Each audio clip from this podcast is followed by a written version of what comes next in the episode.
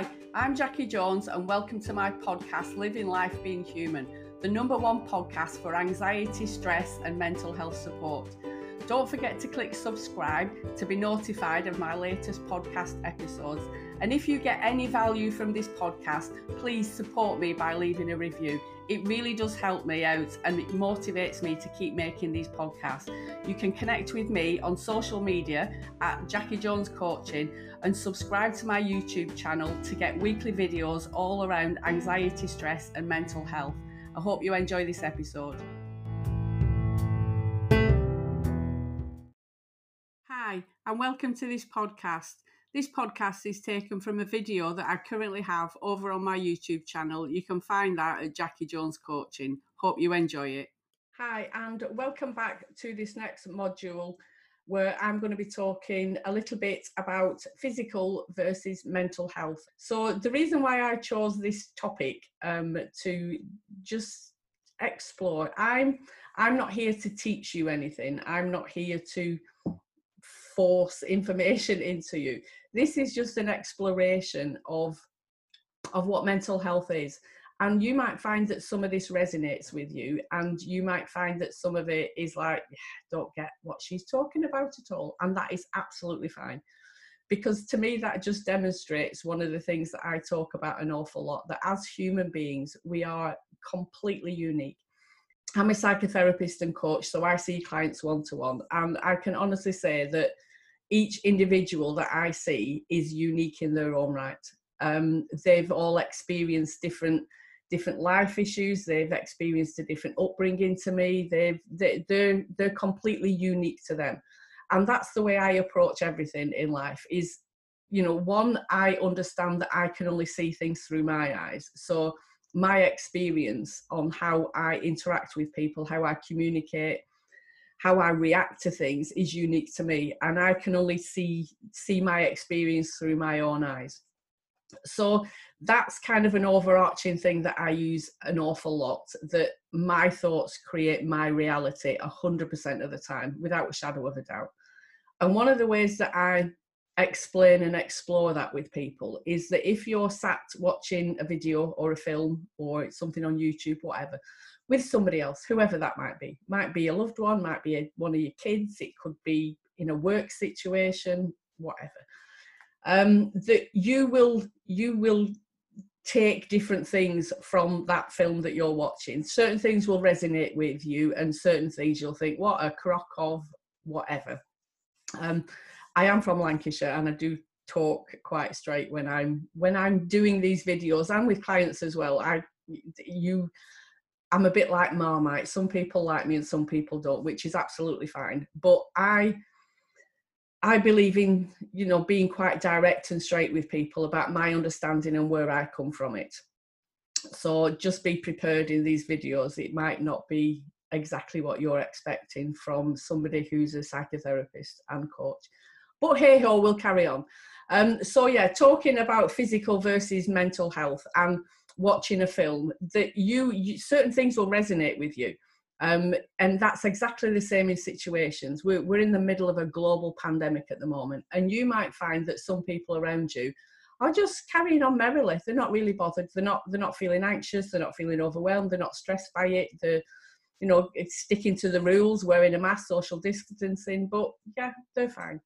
That might be completely different for you. You might be thinking lots of things. You might be thinking about, am I at risk? Am I putting my family at risk? What if I catch it? What about work? How am I going to cope? That there might be an overwhelming lot of thoughts going on for you. That's because you're seeing your reality through their eyes, through your eyes, sorry, and they're seeing it through their eyes, and it's completely different. So these are the things that I explore, and I I just I'm curious. I am a curious person anyway, but it it tweaks my curiosity how different people react to different things. So physical versus mental health there's there's an awful lot of stigma around mental health these days um, particularly with males I, surprisingly i see an awful lot of, of males in my private practice and i think i kind of explore that with them Um, one about why why me? Why come and see a woman? Because a lot of the time, you know, men want to be around other men, which is understandable. Women want to be around other women, but I think there's something about when it's to do with our vulnerability, when it's to do with us being um, feeling like we need support and help in certain areas, that men would prefer to see a woman. Not sure what that's about, but it's just something that, you know, sometimes I think about.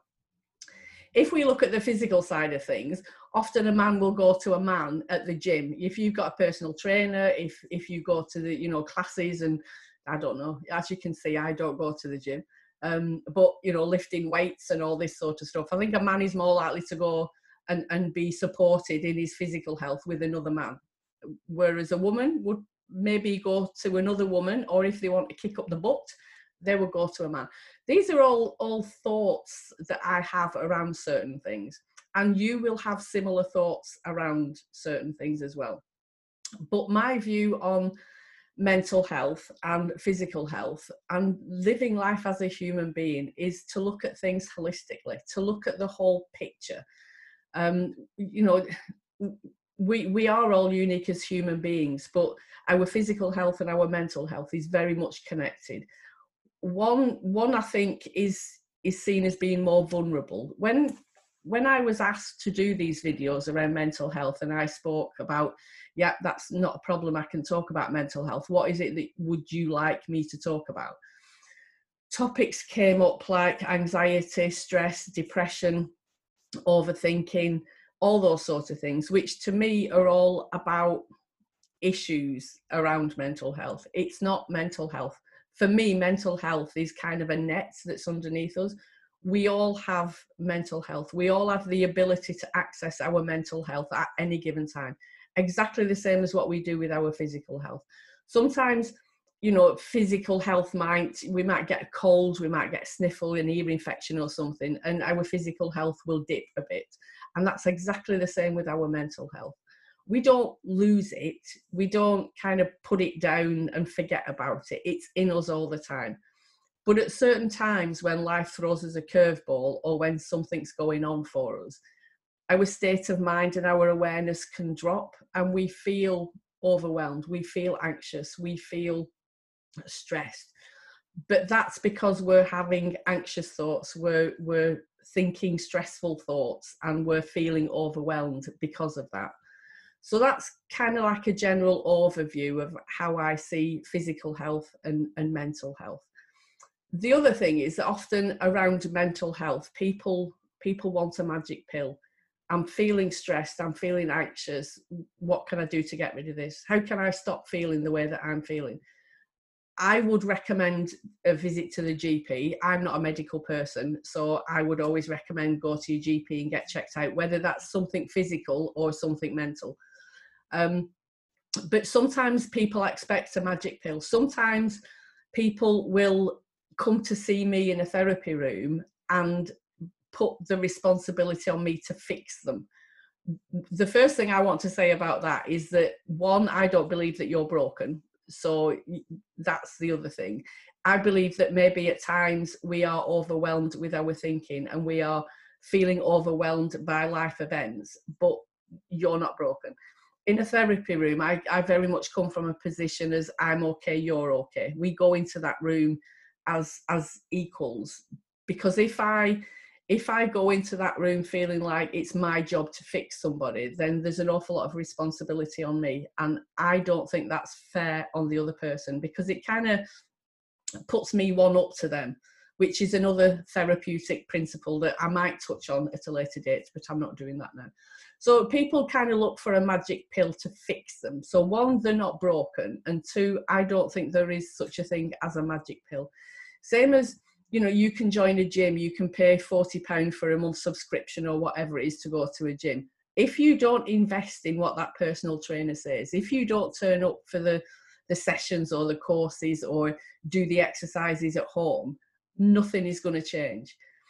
So I, I doubt very much that there might be some people out there to be fair, but I doubt very much that you would pay for a membership at a, a, a gym and then blame the personal trainer if you don't end up with a six pack at the end of six weeks when all you've done is sit at home eating chocolate and watching Netflix. So, so that's that's kind of where where I come from as far as physical and mental health. It's about an exploration. It's about you know being more aware of who we are as human beings because we all are unique. How has my upbringing and my past impacted on me? How has a life event or a trauma impacted on me? And and what can i do about you know living my life with that. So you know exploring that is is really interesting because our thoughts create our feelings 100% of the time. If i'm feeling anxious i know that it's because i'm having anxious thoughts. And it's quite difficult sometimes to explain this to people because it's not like i sit in my chair and say i'm going to be anxious or um, get up in the morning and think I'm feeling anxious today. There's there's the very subtle. Um, if an example, what can I give an example of? Um, I don't really like traveling. I'm a bit of a home bird. Um, I used to work in Manchester, and I don't like going to big cities. I live in a little village. There's one road in and one road out, and that I quite like it that way. If I'm going to a big city, then I tend to get a little bit anxious about that because I probably don't know the way. I'm relying on a sat nav. Um, I don't know where to park. There's lots of different things that, that I would feel anxious about. But me being anxious about going to a big place starts way before the day that I have to actually go there it might be that I have a, a, course to attend or I'm doing some training. So as soon as it's booked in, there's a there's a little bit of something going on for me there. Um, don't really pay much attention to it, but it's it's there and I'm aware of it. Um, it might be that I'm then planning if I need to stop overnight, so I've got to book a hotel or something. So there's lots of things that I'm doing that are just kind of putting a little a little weight on my anxiety if that makes sense so it's not that i'm thinking about the trip it's about all the things around the trip that can start to start to to make me feel a little bit anxious if that makes sense and then the morning where i'm having to do it i'll wake up and maybe my first thought would be oh god i've got to go to manchester so oh god i've got to go to manchester isn't me thinking I'm anxious about going to Manchester. It's just the thought of going to Manchester then creates certain feelings. So that's kind of how anxiety, stress, overwhelm all work. It's it's very subtle. The, the, the little the little inclinations that are underneath that then start us to think about certain things. And one of the ways I describe this a lot is with my my trusty snow globe. Um, if people are talking about mental health and anxiety, and I'm talking about the thoughts and feelings that go along with that, thoughts are neutral 100% of the time.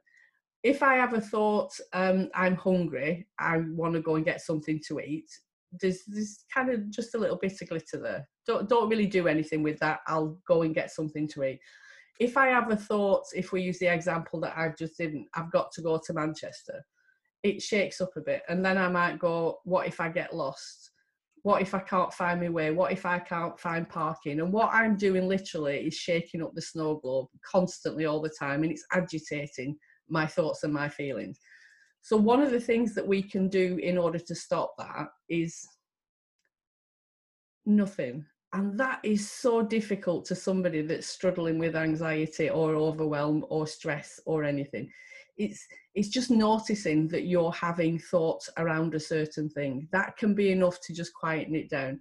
But all this comes with practice. And experience and awareness and getting to know a little bit more about what triggers you and how you respond and react to certain things i might talk in some other videos about um, how we can camouflage one feeling with another but i'll just tell you a little snippet i I don't like being vulnerable. There's a surprise. I don't think any of us do.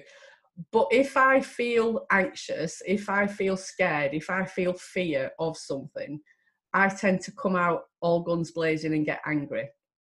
Because to me and my thoughts and my upbringing, being fearful and being scared wasn't wasn't a very good thing to have. But if I came out fighting, if I was angry and came out all guns blazing, I kind of got recognition for that when I was growing up.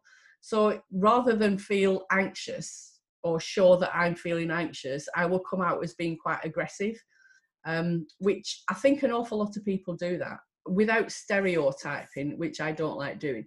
I work with um, young people a lot, and particularly boys can be seen as having, you know, anger issues or or being very aggressive. When the reality is they're actually quite anxious and scared underneath, but it's easier for them to come out all guns blazing. This might resonate with you. You might see some of yourself in, in what I'm saying, which is absolutely fine because all I want you to do is to just be curious about why do I do that? Why, when I feel sad or scared, do I come out feeling angry and aggressive? That that's the first start is to just be curious and just start to be more aware of who you are as a person. What triggers you? What are your thoughts around certain things? And being completely honest with yourself. You don't need to be honest with me. You can be. You can message me with pleasure, but just be honest with yourself about hmm, why why do I do that when I'm when I'm sad or when I'm scared or I feel vulnerable? Why do I get angry? What's that about?